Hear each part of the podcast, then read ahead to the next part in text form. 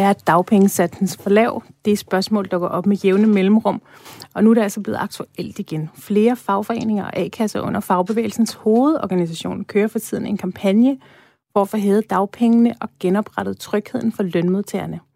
I dag kigger vi nærmere på netop dagpengene og den berømmede danske Flexicurity.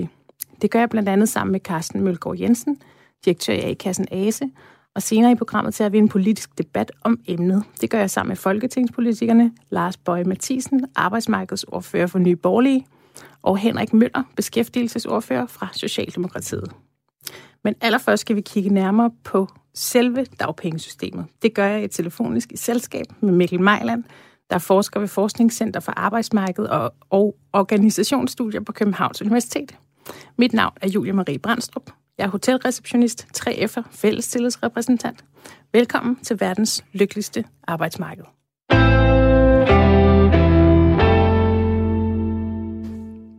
Hvis du har et spørgsmål eller en kommentar til dagens emne, så kan du sende ind i en sms til 1424. I sms'en skriver I R4 efterfuldt af mellemrum, og så jeres besked. Jeg glæder mig til at høre fra jer. Og så vil jeg skynde mig at byde velkommen til dagens første gæst. Det er Mikkel Mejland, der forsker ved Forskningscenter for Arbejdsmarkeds- og Organisationsstudier på Københavns Universitet. Til daglig er det også bare kaldet FAERS. Det tror jeg, vi holder os til fra nu af. Så hej Mikkel Mejland. Velkommen til. Hej. Jo, tak skal du have. Mikkel, selvom, det her, øh, selvom vi i det her program ofte øh, taler med nogle af dine kollegaer, så vil, jeg lige, øh, vil du så ikke lige minde os om, hvad det er, I beskæftiger jer med inde på FAS? For det kan jo være, der gemmer sig nogle nye lyttere, som ikke har hørt programmet før.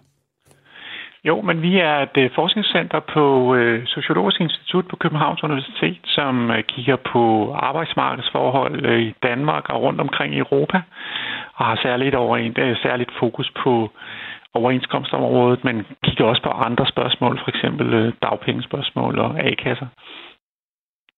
Og i dag så skal vi jo tale om dagpenge, og hvordan det så til med vores dagpengesystem. Så Mikkel Mejland, vil du ikke begynde med at tage os tilbage i tiden, og så fortælle os, øh, hvornår grundstenene til det dagpengesystem, som vi kender i dag, øh, blev lagt? Jo, men altså, det dagpengesystem, som vi kender i dag, det er 100, over 100 år gammelt. Øh, og det er jo øh, udviklet øh, som resultat af, at øh, man har haft nogle øh, faglige sammenslutninger, nogle øh, A-kasser, som, som jo så har haft øh, den rolle at øh, understøtte øh, ledige inden for bestemte jobområder. Øh, kompensere dem, men også hjælpe dem med at finde arbejde igen. Så det er et meget gammelt øh, system. Og hvad var tanken med, med dagpengesystemet, da det ligesom blev indført? Ja, men man kan sige, at det, øh, tanken var øh, med A-kasserne var jo, at øh, man skulle understøtte øh, ledige. Altså, ideen var, at man uforskyldt havde mistet sit arbejde, og dermed så skulle man have noget øh, kompensation øh, for den her ledighed. Samtidig så havde A-kasserne også den her rolle med at, at prøve at finde anden beskæftigelse til, øh, til dem, der var blevet ledige. Og så vi hører ofte det gør jeg i hvert fald, at dagpengesystemet det er blevet udhulet. Og med det menes øh, blandt andet, at dækningsgraden er blevet mindre. Det vil sige, at det er ens løn, man ligesom får dækket af, af dagpengene, det er blevet mindre. Hvor, hvor høj er dækningsgraden i dag i forhold til, hvad den var tidligere? Jo, men der er, altså, der er en del forskellige analyser, og det handler blandt andet om, hvilke indtægtsgrupper du kigger på, og så handler det også øh, om øh, præcis, ja, hvordan du regner det ud. Men det, man kan sige, det er, at det danske dagpengesystem, det er solidarisk i den forstand, at de laveste indkomster, de får den højeste dækningsgrad. Den kan være helt op til 90 procent øh, for, de, øh, for dem, der har, er lavest dækket. Men øh, hvis vi ser på, hvordan det ser ud øh, for for eksempel mellemindkomstgrupperne, øh, så er deres indkomstsikkerhed, den er, den er reduceret en del. Øh, og alt efter hvilke analyser man kigger på, så har vi øh, tal, der peger på, at den er nede omkring 50-60 procent af, af, tidligere, øh, af tidligere indtægt. Og den er altså øh, den er reduceret i, i løbet af nogle år. Faktisk siden 90'erne er det gået ned ad bakke med kompensationsraten. Og hvem er det, der ligesom bestemmer, hvor, hvor høj en kompensationsgrad, at man skal have som dagpengemodtager? Jo, men det er jo et, et politisk, øh, en politisk beslutning. Øh, og der har man så, der er forskellige øh, reformer, der har været med til at skabe det her, men man kan sige helt overordnet set, at der er sket det, at man ikke har opjusteret øh, sociale ydelser herunder øh, dagpengene i samme takt, øh, som man har opjusteret lønudviklingen. Og det betyder så, at øh, som årene skrider fremad, så sker der sådan en lille udhuling øh, øh, for hvert år. Men det kan jo altså godt summe op til noget i løbet af nogle år. Og jeg tænker på, at det er jo ikke kun dækningsgraden, altså det beløb, man får udbetalt om måneden, der er blevet forringet, det er jo også selve dagpengeperioden. Øh, kan, ja. kan du prøve at tale os igennem den? Jeg kan ikke huske, huske det hele, nemlig. Nej, men det er også en udvikling, der i virkeligheden startede i 90'erne, hvor man havde måske reelt set en, en ubegrænset dagpengeperiode. Man kan sige, at man gik for en opfattelse af, øh, at, der jo, at ledighed var noget uforskyldt, som skulle kompenseres. Øh, måske mere over en retning af, at man skulle gøre noget aktivt for at finde øh, job igen. Så der blev lagt mere og mere vægt på det her med den aktive arbejdsmarkedspolitik for 90'erne. Men det der en af mange måder, man skruede på det her system på, det var jo så, at man reducerede den her øh, reelt ubegrænsede øh, dagpengeperiode. Den blev først reduceret til, tror det var til 6-7 år i 90'erne, og så hoppede det ellers nedad, øh, og så landede den på, øh, på en fire år maksimal dagpengeperiode. Der lå den rigtig lang tid, øh, indtil 2010, øh, hvor øh, øh, regeringen øh, med øh, Lars Løkke i front øh, med støtte fra Dansk Folkeparti fik øh, gennemført, at dagpengeperioden den skulle reduceres ned til to år. Øh, der er den så nu. Man har lavet en reform i 15, der gør, at man kan tjene op øh, på den forlængede op til tredje år. Men det er dernede omkring, den ligger nu. Ja. Og hvad, altså i løbet af de øh, 10-11 år, at den nu har ligget på omkring de to år, hvad, øh, hvad, hvad har det betydet? Har, har det haft nogen betydning? Har det haft den ønskede effekt, som Lars Lykke dengang ønskede sig? Det er der, der er forskellige analyser, der, der, der peger i forskellige retninger, men altså, øh, det ser ud som om, at der har måske nok været en, en effekt øh, på jobsøgningen i, i en periode. Øh, men altså ikke, det er ikke været sådan, at, at det er noget, som har skabt øh, mange 10.000 af job. Øh, men man kan godt se, at der er en periode der, hvor man nærmer sig udløbet af sin dagperiode, der øh, øges øh, jobsøgningen at dagpengesystemet, det er jo en, det er en vigtig del af vores danske arbejdsmarked, og det vi kalder øh, flexicurity, som vi også altid taler meget om. Og flexicurity, det er en sammentrækning af fleksibilitet og sikkerhed, altså security. Så det handler om sikkerhed både for, eller det handler om fleksibilitet for arbejdsgiver og sikkerhed for arbejdstager. Vil du ikke, øh, Mikkel Mejland, øh, forklare, hvordan, hvordan de størrelser hænger sammen? Jo, øhm, man kan sige, at flexicurity-modellen, det er ikke en, som vi sådan set har opfundet øh, helt bevidst. Man blev, fandt bare ud af øh, i løbet af, det var også tilbage i 90'erne og, og 0'erne, øh, det var faktisk nogle udlændinge, der gjorde os opmærksom på, hov, I har der noget her, som balancerer meget godt, og som vi andre, for eksempel i Holland, har kaldt flexicurity. Og ideen er lidt, at at man ikke beskytter det enkelte job særlig meget i Danmark. Det har man aldrig gjort. Øh, der er ikke lange opsigelsesvarsler, man får ikke mange måneders løn med sig typisk, når man stopper. Så der er relativt liberale øh, hyre- og fyreregler, øh, som man kalder det. Øh, det, der har været modvægten til det, og som så har gjort, at fagbevægelsen ikke har råbt alt for højt op om at producere alt for meget over for de her liberale hyre-fyreregler, det er altså, at man har haft øh, et relativt generøst dagpengesystem med relativt lange øh, dagpengeperioder, altså i hvert fald indtil 2010, og relativt høje kompensationsrater. Så det er sådan nogle to forhold, som ligesom har, har understøttet hinanden. Så har man også i fleste beskrivelser af flexicurity-modellen, så er der tredje hjul inden, og det er så det der, eller tredje ben inden, og det er den aktive arbejdsmarkedspolitik, som handler om, at man via alle mulige tiltag øh, forsøger at få ledige tilbage på arbejdsmarkedet. Ja, fordi det, som, som jeg i hvert fald stod det, som er ret unikt for Danmark, og måske også for Holland, øh, skal jeg lige indskyde, det er, at, at vi har så, som du også siger, liberale øh, afskedelsesvilkår, hyre- og fyrevilkår. Man kan ret nemt blive fyret fra sit job, man har ikke de her lange opsigelsesvarsler, men til gengæld så bliver vi samlet op af sikkerhedsnettet. Hvorimod i nogle øh, i andre lande, lad os sige Sydeuropa, der, øh, der er det meget, meget svært at blive fyret.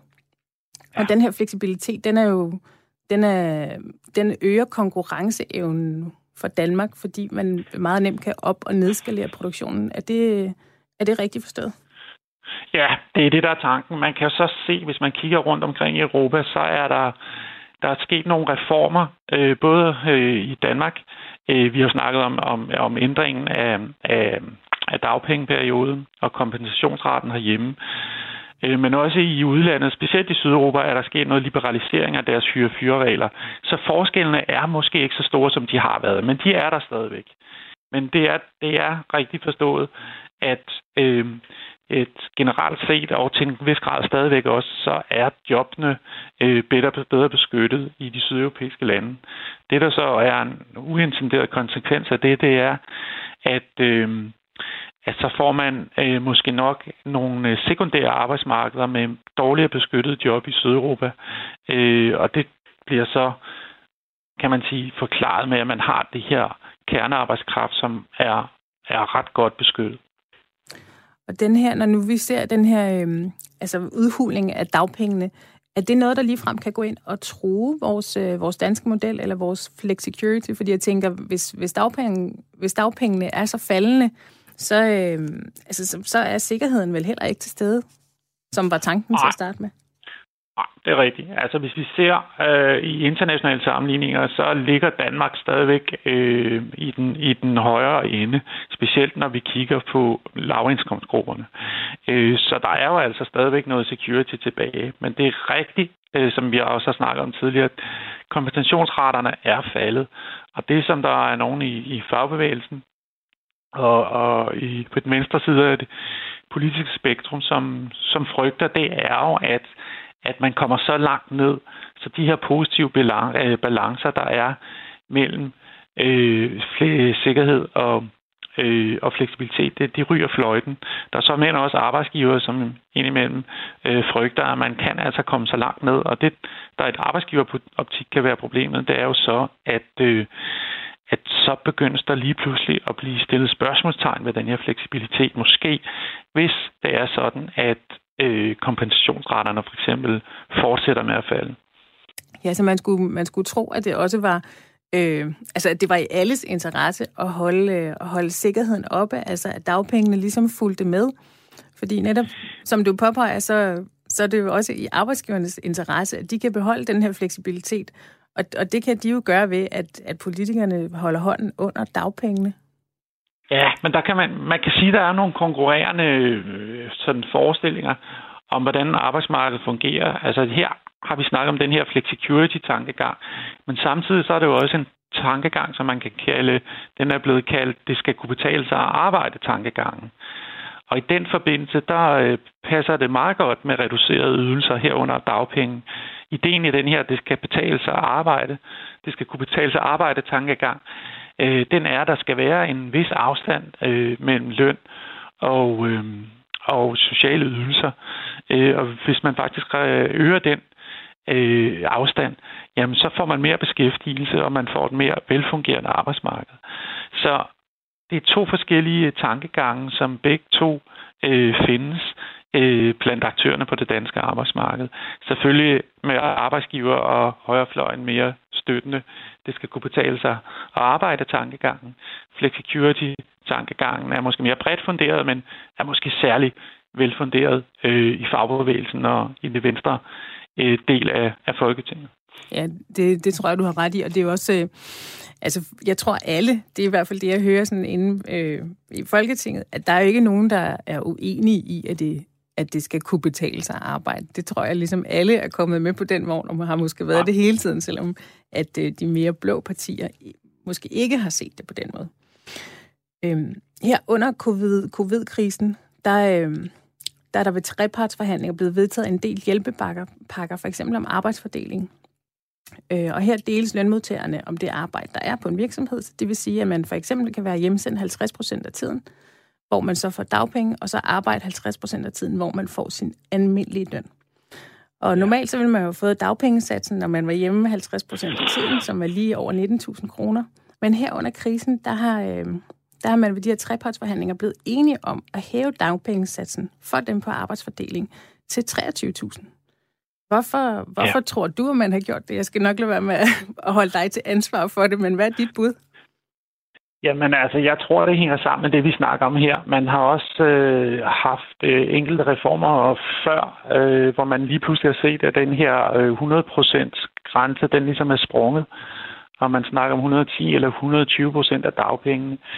Og jeg tror, det er en, øh, en erkendelse af, at kompensationsgraden er relativt lav. Så hvis man vil ud og virkelig flytte på noget og skabe noget reelt sikkerhed øh, for de her grupper, jamen så kan det være, at man skal faktisk op over 100 procent. Og det er så det, vi ser øh, blandt andet her i, i forbindelse med, øh, med de her arbejdsfordelingsordninger.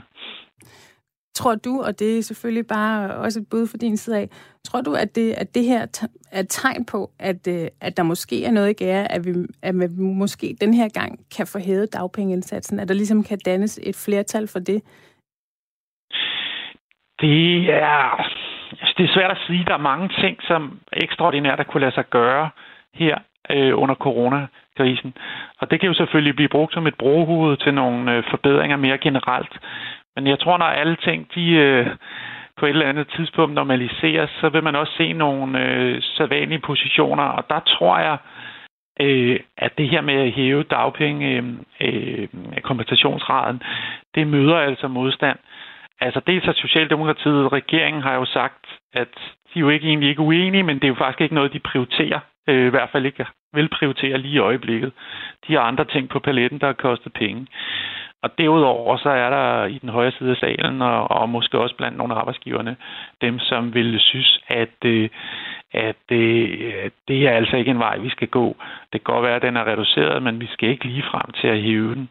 Øh, så jeg kan godt forestille mig, at det bliver et reelt battle, øh, hvis det kommer til, at, at der virkelig skal, skal ske noget på, på det her område. Ja, ja, det bliver spændende at følge. Og så lige her til sidst skal jeg høre, øhm, fordi jeg ved, at øh, inde i øh, Beskæftigelsesudvalget har de for nylig lavet nogle beregninger på, hvad det vil koste at øge øhm, dagpenge, dagpengene til, netop til 23.000. Og deres bud på, hvad det vil koste, de siger, de vil komme frem til, at det lyder på 7 milliarder kroner. Øhm, og så øh, Werner Sand Kirk, som er direktør for brancheorganisationen for danske A-kasser, han siger, det vil koste omkring 1,6 milliarder kroner. Øhm, hvorfor, hvorfor alle vi ser den her store forskel i, i det her regnestykke? Nu har jeg ikke lige set de gens regnestykker, men, men det jeg har, det er altså et område, hvor, hvor der er mange alternative matematikker og ting og, og måder at regne, regne tingene ud på. Øh, der kan være sket det, at, øh, at beskæftigelsesudvalget har nogle tal, som er, man kan sige, rene tal. Det er den rene, øh, det er den rene forøgelse, som man umiddelbart vil se på øh, som en udgift. Øh, det kan jo så være, at øh, det, det danske A-kasser har venner og, øh, og, og regne nogle positive afledte effekter med af det. Jeg ved det ikke.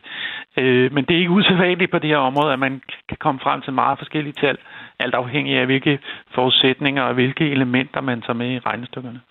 Ja, noget, noget af det, jeg hørte, det var, at øh, Werner Sandkirk i hvert fald siger, at beskæftigelsesudvalget, de øh, siden er det 2011, tror jeg, med Bjarne, Bjarne Korydon, har medregnet negative effekter. Netop lidt det, vi talte om før, med at, mm. øh, at øh, arbejdsudbuddet ville falde, hvis dagpengene steg. Så ja. det er i hvert fald noget af det, jeg har hørt. Men det er godt nok, det er en jungle at finde rundt i, og det er nogle meget, meget store tal med en meget, meget stor forskel. Så, øh, så det er svært at vide, hvad man skal tro på. Har du, har du ja, på det?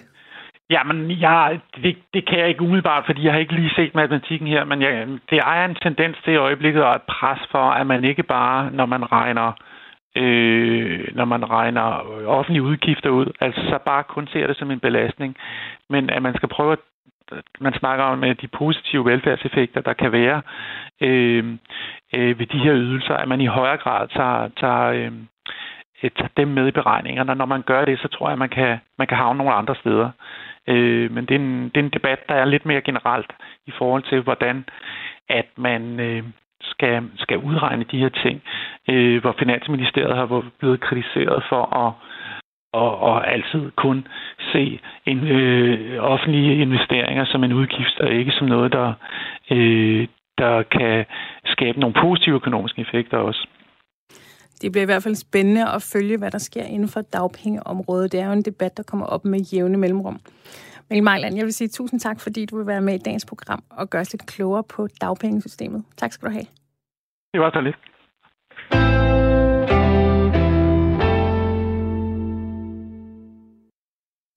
Så vil jeg skynde mig at byde velkommen til min næste gæst. Det er Carsten Mølgaard Jensen, der er administrerende direktør i A-kassen ASE.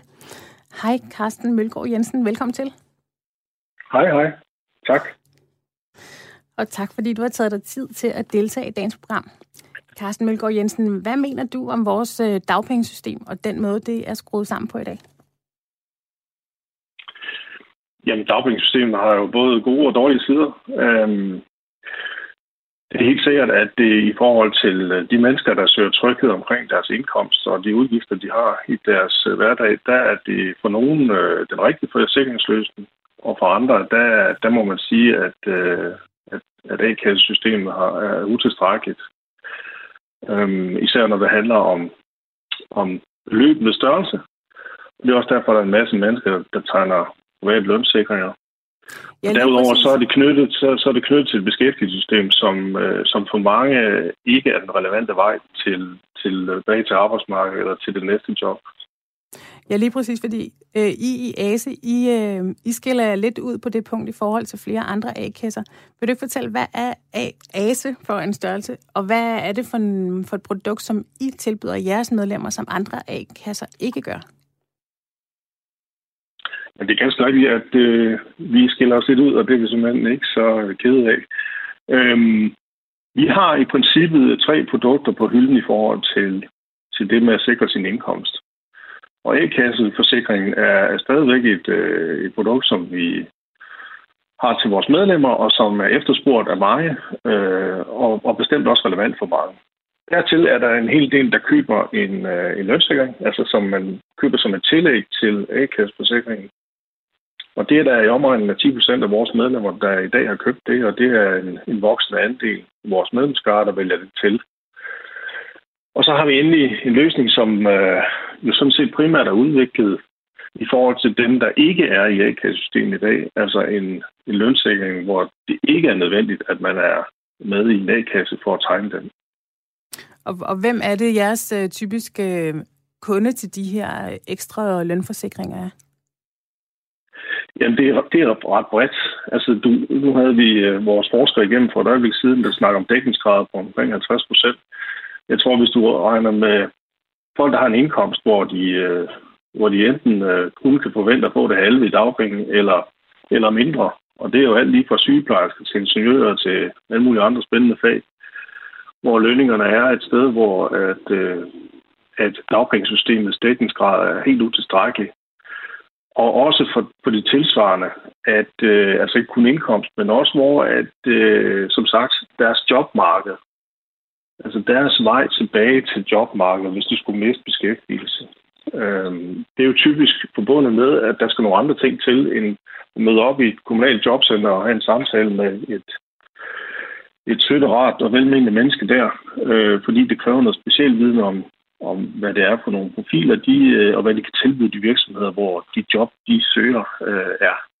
Ja.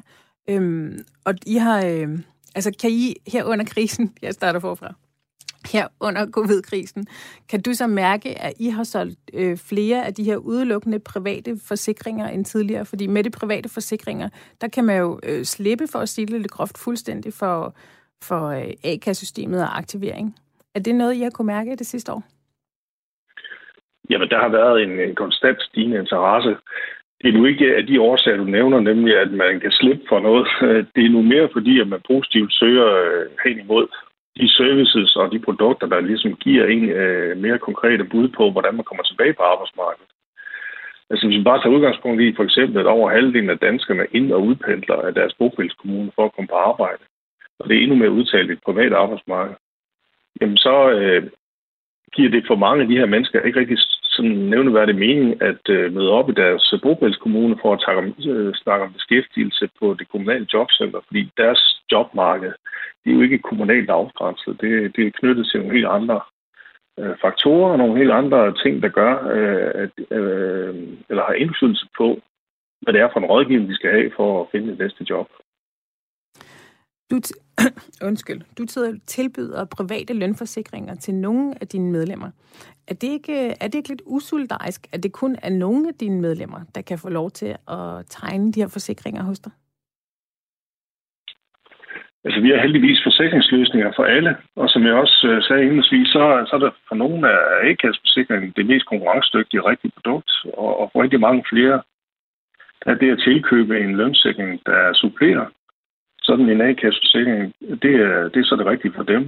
Og så har vi så øh, andre grupper, der i forhold til, øh, hvad skal man sige, deres øh, arbejdsliv og deres, øh, hvad skal man sige, deres øh, private økonomi og, og deres forpligtelser i form af husleje og hvad de ellers bruger deres indkomst på, øh, egentlig burde være et andet sted. Og det ser vi som et supplement til de to første. Altså, at der er også et marked for, for nogen, der efterspørger nogle andre forsikringer. Og det skal vi ikke være ked af, for det er kun med til at øge øh, dækningsomfanget. Altså, at flere og flere har sådan en, en, en indkomstforsikring i forskellige afskygninger. Og det er kun med til at understøtte hele vores fleksible arbejdsmarked. Og det, at man øh, har noget for nogen, og ikke for alle, det, det er ikke nødvendigvis, øh, fordi man vil straffe nogen. Det er jo mere, at man så at sige både køber og betaler for det, der nu er relevant for den enkelte, der svarer til den jobrisiko, man har, øh, og i øvrigt de forventninger, man har til at kunne øh, betale sine regninger, også når indkomsten forsvinder, fordi man mister sit job. Jamen, det er jo netop det, du siger, den, den jobrisiko, man har. For eksempel, jeg kunne læse øh, inden for jeres hjemmeside, at for eksempel, hvis man er over øh, 58, og det er jo ikke særlig gammel i dag, i og med at pensionsalderen er noget højere, så hvis man er over 58, så kan man faktisk hverken tegne øh, supplerende lønforsikring eller den udelukkende private lønforsikring. Og derudover, hvis man udelukkende vil have den private lønforsikring, så skal man have en videregående uddannelse. Er du ikke med til at skabe et A- og et B-hold, hvor at, at du faktisk fravælger nogle af dine egne medlemmer ved at sige, at I er for dyre, jeg vil vi ikke forsikre? Altså, vi er jo afhængige af at have nogle samarbejdspartnere, som i det her tilfælde er forsikringsselskab, som øh, kan stå inde for, at de her ting er, er beregnet på en måde, hvor man kan betale med at sige, det er jo sådan noget, man er dygtig aktuar til at sidde og regne på, øh, altså matematikken i, hvordan afgrænser man sådan en risiko øh, til, til et produkt på en måde, så, så det bliver muligt at betale for det. Og det er der nogle begrænsninger knyttet til, det er rigtigt. Øh, jeg så da meget gerne, at de begrænsninger de blev udvidet. Øh, også så flere faggrupper fik mulighed for at tegne øh, vores forsikringer, og det arbejder vi jo sammen med vores samarbejdspartnere på at se, om ikke vi kan finde, finde modeller for. Fordi øh, det væsentligste for, for os at se, det er, at man har en forsikringsdækning omkring sin indkomst, der svarer til, til de behov, man har. Og de er jo ikke kun defineret af, hvilken uddannelse man har, eller hvilken indkomst man har, men det har også meget at gøre med, hvilken livssituation man er i. Og så har man lige sat børn i verden, og man er ude og forpligte sig i, i en ny ejerbolig, eller, øh, eller, eller er man i øvrigt i et andet del af sit liv, hvor man egentlig har en hel masse friværdi i ens bolig, eller ikke rigtig har nogen sønderlig forpligtelse længere, fordi børnene er fløjet fra redden. Alt det er med til at justere det behov, man har for en, en forsikring, øh, som dem, vi taler om her. Jeg kan næsten forstå på dig, at det, du også mener, at dagpengesatsen i dag, den, den er for lav. Fordi ellers vil du ikke sælge det her ekstra, den her ekstra tillægsforsikring. Men, men hvordan, øh, er du ikke også interesseret i, at dagpengesatsen den, den skal øges? Eller, eller vil du egentlig helst af med det, med det offentlige, eller det, det offentlige system, og så udelukkende over til de private forsikringer?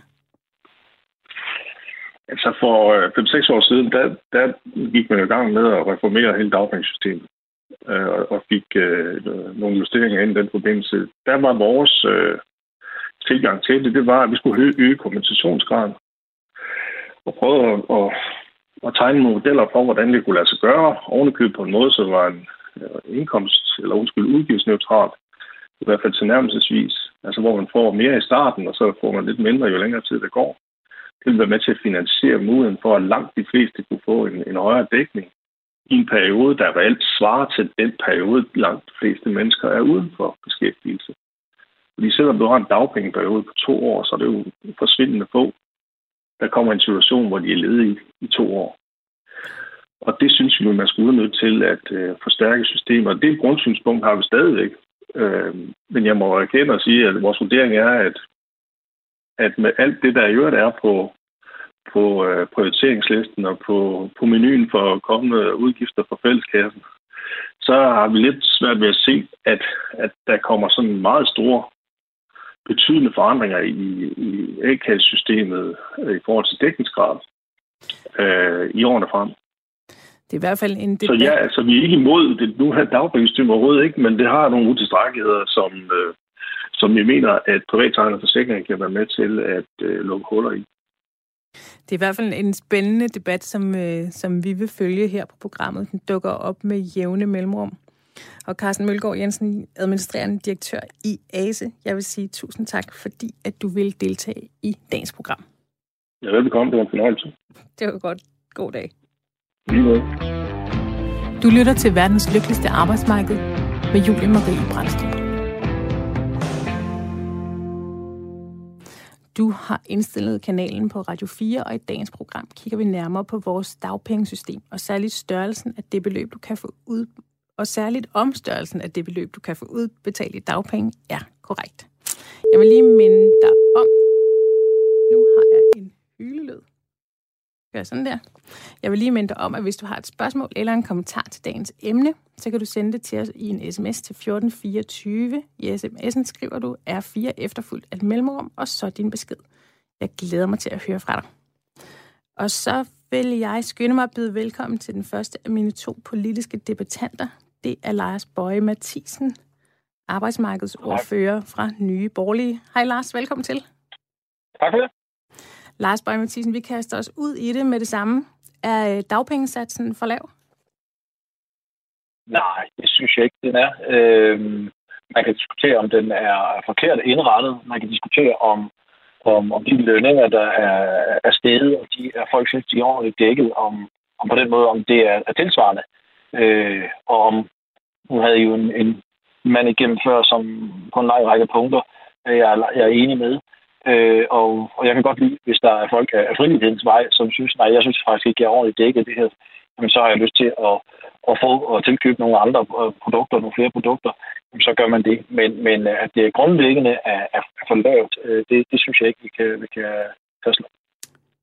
Det er i orden. Og så inden vi kommer alt for godt i gang, så vil jeg også byde velkommen til beskæftigelsesordfører fra Socialdemokratiet, Henrik Møller. Hej Henrik, velkommen ja. til. Tak skal du have. Henrik Møller, du får samme spørgsmål som Lars Bøge Mathisen. Er dagpengesatsen for lav? Altså, der, der er ingen tvivl om, at det har jo ikke fulgt med udviklingen. Altså, og der er en udfordring på, på, på sigt, tror jeg, hvis ikke, hvis ikke vi på et eller andet tidspunkt går ind og gør noget i forhold til, til den dækningsgrad, øh, der er for nuværende. Men, men, men, men som der blev sagt også øh, tidligere, at på Socialdemokratiets side har vi sagt i forhold til den samlede økonomi, at, at der er nogle andre prioriteringer, der er vigtigere for os øh, i første omgang.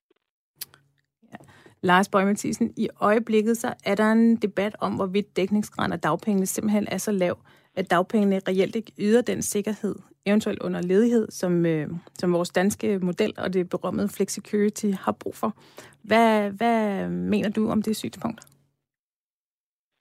Jamen, jeg mener jo, at løsningen er jo, at vi kigger lidt anderledes på det, og så øh, hvis man sænkede øh, skatter og afgifter for borgerne ud, så de havde et større rådighedsbeløb, jamen så kunne de så øh, tilkøbe den forsikring og have den fleksibilitet i deres personlige tilværelse, hvor de kan tilkøbe det, som de synes, der er behov for. Jeg kunne jo godt tænke mig, at, at, at systemet bliver flyttet endnu mere ud tæt på arbejdsmarkedet og tæt på, på, på borgeren derude og tæt på fagforeningerne også, som så kunne øh, tilrettelægge de her systemer.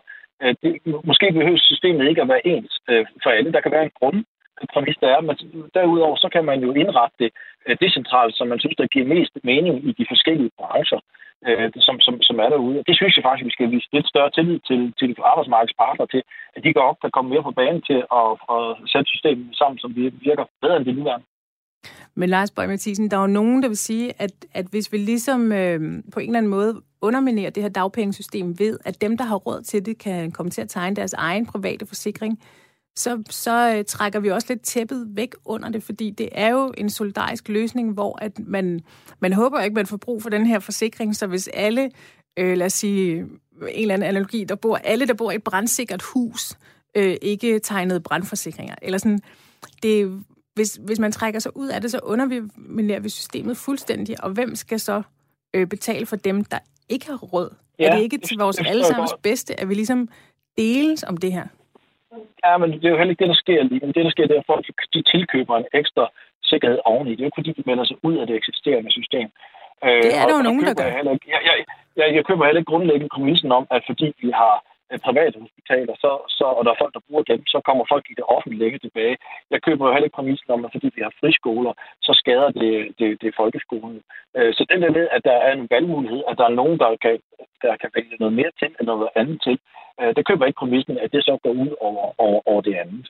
Hvis, hvis man kigger på øh, en af grundene til, at man mener, at at dagpengene er blevet udhulet, så er det jo også fordi, at jeg synes, at hvis man kigger på nogle lønninger, øh, ikke dem alle sammen, men for eksempel for for projektledere og for, for nogen, der sidder i sådan nogle kontor, øh, øh, hvad hedder det, stillinger inden for det offentlige, så har de haft en massiv, altså akademikere har haft en massiv lønstigning inden for de sidste par år i det offentlige, som jeg synes personligt har været for høj. Og det er jo klart, så bliver spændet for, for, for stort ned til, til, til, til afpenge. Og så vælger folk så at tilkøbe en, en ekstra sikring, fordi at de så også vælger at sætte sig ind i en økonomisk situation, hvor, hvor, hvor husene øh, koster så meget, hvor de køber en bil, og de sætter sig i en stor gæld, hvor det gør, at det rådighedsbeløb, som de har i deres samlede økonomi, bliver for lille til, at de kan risikere, at der sker noget. Og der er vores politik så, at hvis du sænker skatter og afgifter og giver folk et større rådighedsbeløb i deres tilværelse, jamen så har de også en større fleksibilitet til at tilvælge de her ting. Men fordi de betaler så mange skatter, så er man jo inde i den her skruetvinge, hvor, hvor, hvor selv små justeringer i ens økonomi gør, at man kan blive, blive meget, meget ramt. Det synes vi er jo forfejlet. Henrik Møller, det vil jeg lade dig svare på. Ja, men altså det et eller andet sted er det jo bare klassisk liberal filosofi, ikke med at penge skal bare ligge i borgernes lommer, så kan de selv vælge til og fra i forhold til, hvilke nogle løsninger de vil have. Og der, der, der kigger vi jo nok bare forskelligt til det, altså fordi det vil jo gøre, kan man sige, at dem, der er ressourcestærke, kan vælge de gode øh, løsninger, hvor at, at det med andre ressourcer har, har svært ved det her. Der synes jeg, det, det, det gode ved det system, vi har lavet, viste jo også, at, at, øh, at, at, at der er en solidarisk dækningsgrad i forhold til de, de laveste lønninger, som i forhold til dagpenge sådan set får, får, kan man sige, den højeste dækningsgrad i forhold til det. Det synes jeg sådan set er et princip, som er vigtigt også fremadrettet at kigge på. Jeg er med på, at der, der er nogle udfordringer, som vi skal kigge på. Dog vil jeg så sige, at dagpengesystemet er ikke kun et spørgsmål om at være en forsikringsordning. Altså hele dagpengesystemet øh, og e-kasserne spiller jo også en rolle i den aktive arbejdsmarkedspolitik. Og det synes jeg er vigtigt at have med ind over øh, i den her, i den her, den her diskussion også øh, omkring det her. Henrik, må jeg spørge dig? Men, men, men, men, men, men jeg er jo med på, jeg er jo med på det der med, at, at man, man på sigt sagtens kan kigge på og sige, kan man bygge noget mere fleksibilitet ind? Fordi det er klart, at hvis, hvis folk vælger det her fra, så bliver det for mig at se også et problem i forhold til flexicurity og hele den danske model øh, på sigt. Ja, jeg tror, at øh, Lars Bøge Mathisen har et spørgsmål, og så har jeg et bagefter. Hvad siger du, Lars Bøge Mathisen? Jamen det, jamen, det er fordi det der med, uh, Henrik, at, at du er imod uh, friskoler, at folk har, har det valg, uh, har du, at de tilkøber, har du, har, er du imod privathospitaler, at synes du, der går noget fra uh, vores sundhedssystem, at folk har mulighed for at tilvælge et privathospital, hvis de altså, synes, ja. det er der, den, den bedste løsning ligger? Lars, Lars, jeg synes jo, når vi kigger på hele vaccinedelen nu her, så har hele det private jo spillet en vigtig og en aktiv rolle i forbindelse med det her. Når vi snakker privatskoler, så er 80 og 70 procent af det, det er jo dækket af staten, der betaler til det her. Altså en stor del af det er jo ikke privat. Og det, der jo sker i forhold til privathospitaler, det er, at man vælger jo alt det, der er økonomi i. Alt det, der ikke er økonomi i, det overlader man til det offentlige. Det er sådan set en af de der anker, jeg har, man måske ah, så... Det, det er jo ikke en kontrakt, hvis du, hvis du ser på, hvordan privathospitalerne har hjulpet her. Jeg tror lige nøjagtigt, den her debat ja, ja, men... om uh, privathospitaler, den, uh, den tror jeg, vi venter med at tage en anden dag. Jeg kunne godt tænke mig at komme lidt tilbage til flexicurity-systemet. Så Henrik Møller, jeg vil stille dig det samme spørgsmål, som jeg stillede Lars Bøge Mathisen til at starte med. Er dagpengesatsen blevet så lav, at, det, at den faktisk truer den danske model og vores uh, flexicurity-system? Jeg, altså, hvis jeg tager en status lige nu og her, så, så, så synes jeg ikke, at vi står i en akut situation, hvor vi skal ind øh, og, og gøre noget. Men jeg, jeg er med på, på sigt har vi en udfordring, som vi bliver nødt til øh, at forholde os til. Altså når jeg siger, at vi ikke akut har en udfordring, så, så er det jo også et spørgsmål om, at, at politisk kan man jo sige, at, at skal, skal, der, skal der jo noget økonomi til, hvis man skal ind og finde flere penge til det. Og der må man bare sige, i forhold til de finanslovsforhandlinger, der har været, så er der jo ikke nogen, der for alvor har sat det her allerhøjst på listen. Det kan godt være, man har sagt noget inden, men, men, men, øh, men, men, men det er jo ikke sådan, at det, det er blevet til noget. Og det er vel også et tegn på, at, at vi står ikke i en akut udfordring. Men jeg er med på på sigt, at det her er ikke en holdbar løsning, og derfor bliver vi nødt til at finde ud af, hvordan får vi indrettet det her øh, dagpengesystem, både i forhold til ydelserne, men også perioder. Der var nævnt noget omkring noget fleksibilitet i forhold til, til højere ydelser i starten, og så lavere øh, senere øh, i forløbet. Altså, der, der synes jeg, der er også, øh, jeg tror, det er akademikeren, der har været inde over, i forhold til noget trappetrinsmodeller. Altså, så så der, der, der er jeg sådan set åben for, at vi får taget den diskussion. Altså, det, det lyder til, at der er flere knapper, man kan skrue på. Men jeg kan ikke, alligevel ikke lade være med at tænke, at her under øh, covid-krisen, at der, øh, der valgte man jo ved trepartsforhandlingerne at gå ind og øge øh, dagpengene, altså til 23.000. Jeg kan ikke lade være med at synes, at det, at det på en eller anden måde er en tilkendegivelse af, at okay, det var ret lavt. Lige pludselig så man en stor gruppe mennesker, som ikke umiddelbart var i fare for at miste deres job, men som lige pludselig blev ledige. Øhm, at jeg kan ikke andet end at se som en indikation på, at dagpengene simpelthen er for lave, og det var der nogen, der fik øjnene op for her i løbet af det sidste år. Hvad siger du til det, Henrik Møller? Både over. Altså, jeg tror også, det er en indikation af at prøve at fastholde og bevare så mange arbejdspladser i den her periode, øh, som vi står i, som jo forhåbentlig bliver en, øh, en, en indgangspartigelse. Men det er jo korrekt, at vi opererer lige nu med, med i forhold til uddannelse 110 procent af dagpenge. Det er da en indikation af, at, at, at, at den økonomiske gulerod øh, spiller også ind i den her forbindelse. Jeg synes ikke, jeg synes ikke man alene kan sige, at, at det er fordi, man, man, man har opgivet øh, dagpengesystemet, som det er, at, at, at man ligger ovenpå. Jeg tror, det har været for at fastholde en, en masse arbejdspladser. Der har været hele diskussionen i forhold til offentlige arbejdspladser kontra de private omkring det her, hvor man jo i forhold til det offentlige har bevaret den fulde løn, og det har vel været det, der har spillet ind i den der diskussion også. Ja. Øh, Leif Borg Mathisen, hvad, hvad siger du til det? Jamen, der må jeg sige, der er jeg faktisk enig med Henrik. Der var en lang række andre øh, faktorer, der spillede ind til, at, at man lå det på, på det niveau. Øhm, og så vil jeg så sige, at der hvor det måske skiller øh, mellem Hendrik og jeg, det er, at jeg har jo ikke en, en, frygt for, at tingene øh, forsvinder, og tingene ikke kommer til at virke, hvis man lægger det ud til tættere på borgerne, og, og, og giver dem større tillid til, at de, at de kan løse de her ting, så det passer ind til deres øh, virkelighed, til deres dagligdag. Jeg, jeg tror faktisk, at vi som samfund kommer styrket ud at have en, en større fleksibilitet i de systemer, vi har, hvor, hvor, hvor, systemer, hvor vi simpelthen siger, at systemerne skal altså passe til borgerne, til den virkelighed, den tilværelse, som vi har nu i stedet for at, at borgerne skal passe ind i systemet. Øh, og der, der har jeg jo den grundlæggende holdning til, at, at, at jo tættere du ligger det på borgerne, og jo større medansvar du giver derude til borgerne om at indrette de her systemer, som de synes, de føler sig bedst dækket af det, øh, så tror jeg faktisk, at vi vil se en, en, en styrkelse af de her systemer. Og hvad, hvad mener du konkret? Altså, hvordan, hvordan mener du konkret, at sådan en løsning skulle se ud, Lars Bøge Mathisen? Ja, men det, det handler jo netop om, at vi som politikere trækker, skal trække os længere tilbage til det. Og så skal, mener jeg, at arbejdsmarkedets partner skal på at sige, jamen, synes de, at det nuværende system er indrettet godt nok? Øh, hvis de er, synes, det er indrettet godt nok, så skal der jo, er der jo ikke behov for at lave noget om. Men hvis de synes, at der er noget, der skal laves om, så må de, må de tage en debat. Øh, grundlæggende er der jo ikke nogen, øh, synes jeg, principiel årsag til, hvorfor der skal være øh, staten blandt ind i det her. Hvorfor kan arbejdsmarkedsparterne reelt set ikke ikke øh, løse det her. Det er, hvis der er noget, der har vist, så er det, at, og også her under coronakrisen, det er, at vi har en, en god øh, model med flexicurity-systemet. Vi har en, en, nogle arbejdsmarkedspartner, som kan sætte sig sammen og finde gode, konstruktive og konkrete løsninger, når der er behov for det. Det har jeg også tillid til, at de kan på det her område. Lars Borg-Mathisen, vi har fået en sms fra Daniel, og den er til dig. Jeg læser op. God dag. Nu siger Lars, bare sænk skatten, så kan folk have flere penge til forsikringer og lignende. De borgerlige siger også altid, sænk skatten, så kan lønnen, så kan lønnen sænkes, og vi, og vi bliver mere, konkurren, mere konkurrencedygtige. Så, så, hvad, så hvad hest spiller de for? Hvilken hest spiller de på? For man kan jo ikke få begge dele. Hvad siger du til det, Lars? Ja, men, ja, men det, det er så... Det, jeg forstår godt, at jeg stiller spørgsmål, men, men det er sådan ikke helt økonomisk korrekt. Altså, hvis du for eksempel sænker selskabsskatten, så stiger der en re- real, så sker der en real lønstigning for medarbejderne. Så, så, så, så, så rent økonomisk, så, så er det ikke øh, helt korrekt, øh, det han siger. Har du en kommentar, en kommentar til det, Henrik Møller?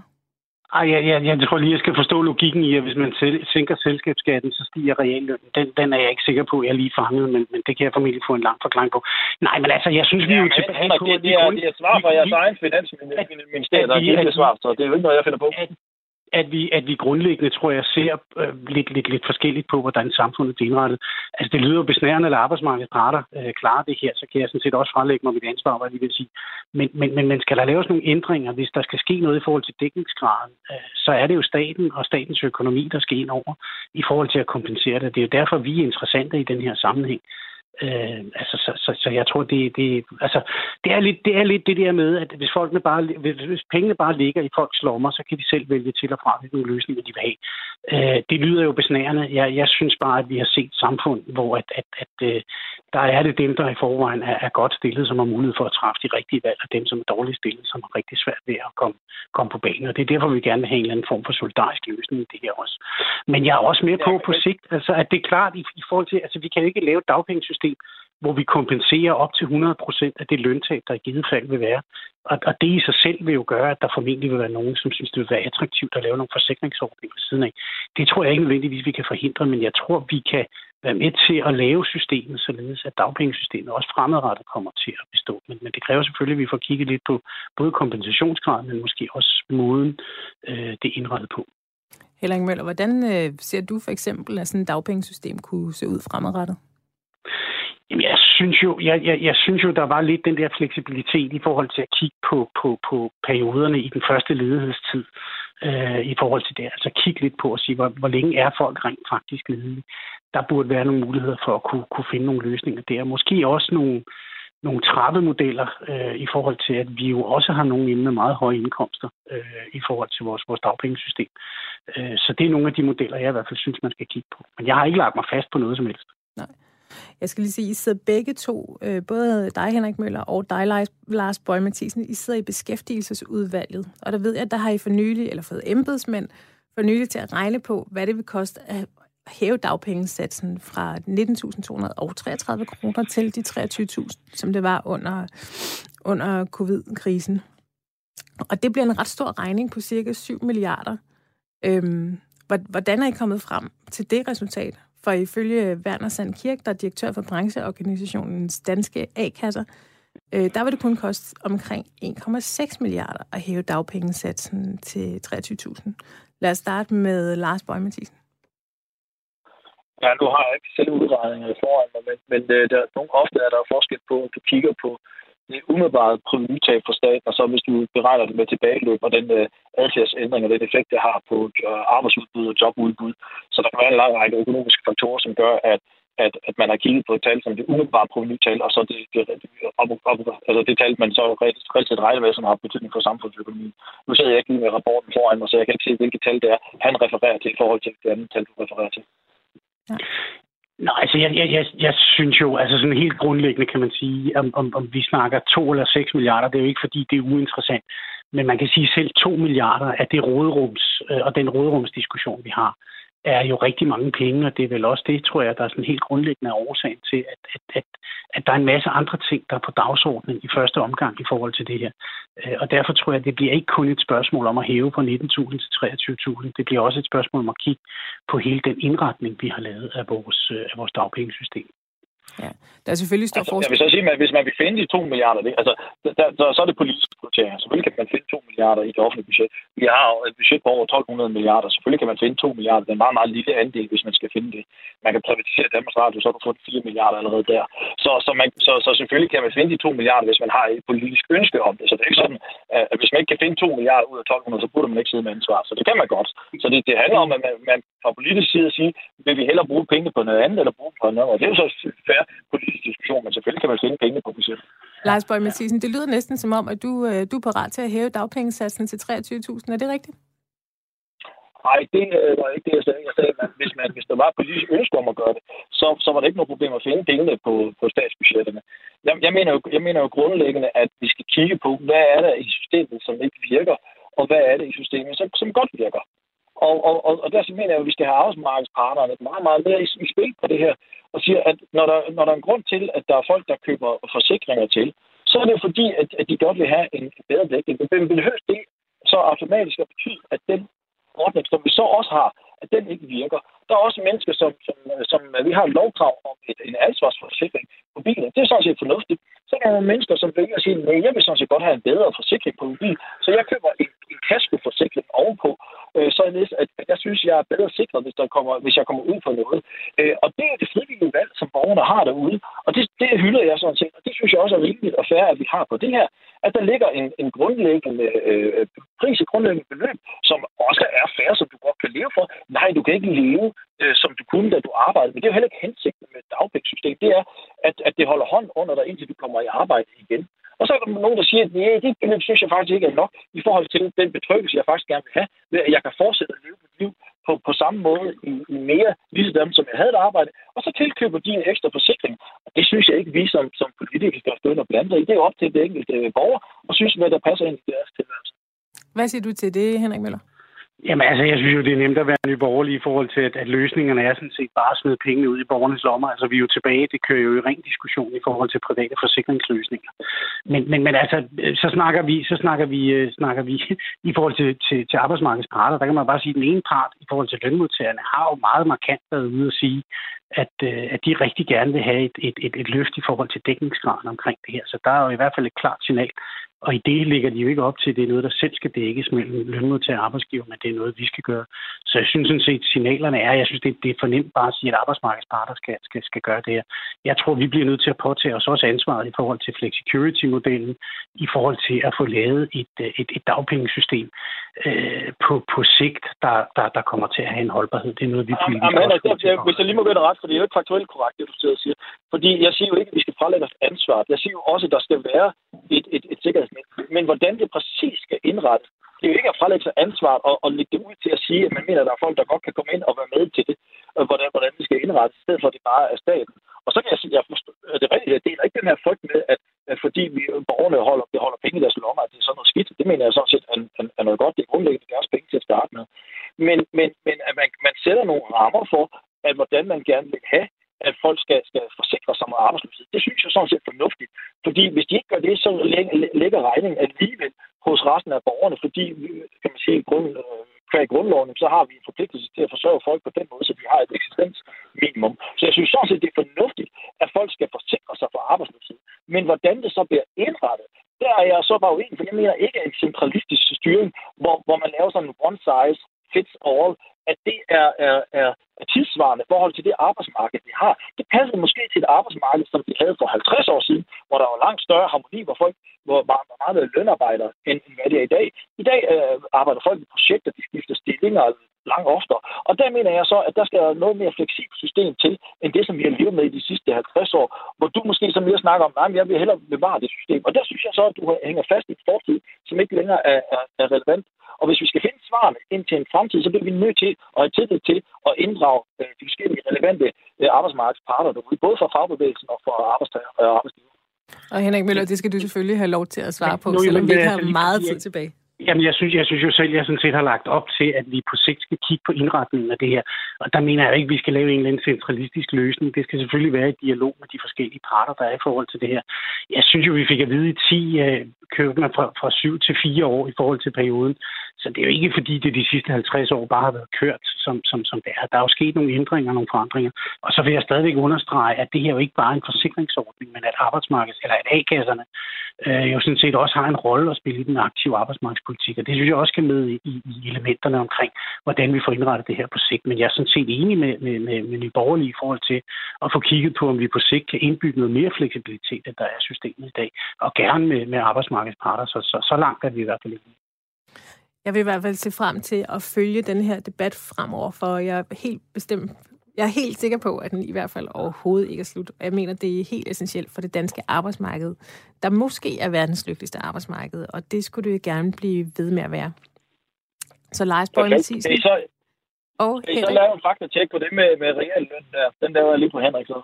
Og skal jeg nok vise dig, hvordan det hænger sammen, Henrik. Fordi svaret, svaret kom jo fra jeres egen finansminister, så det er ikke nogen tal, jeg det, Lars Bøge Mathisen og Henrik Møller. Ja, den blev simpelthen nødt til at tage i Folketinget, fordi vores uh, tid er ved at løbe fra os. Så Lars Bøge Mathisen og Henrik Møller, jeg vil sige tusind tak, fordi I begge to tog tid til at være med i dagens program. Tak skal I have.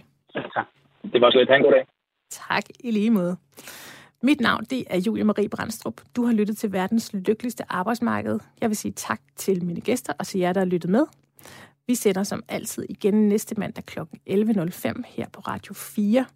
Verdens lykkeligste arbejdsmarked er produceret af Rackerpark Productions, og producer i dag var Marie-Louise Mattelung.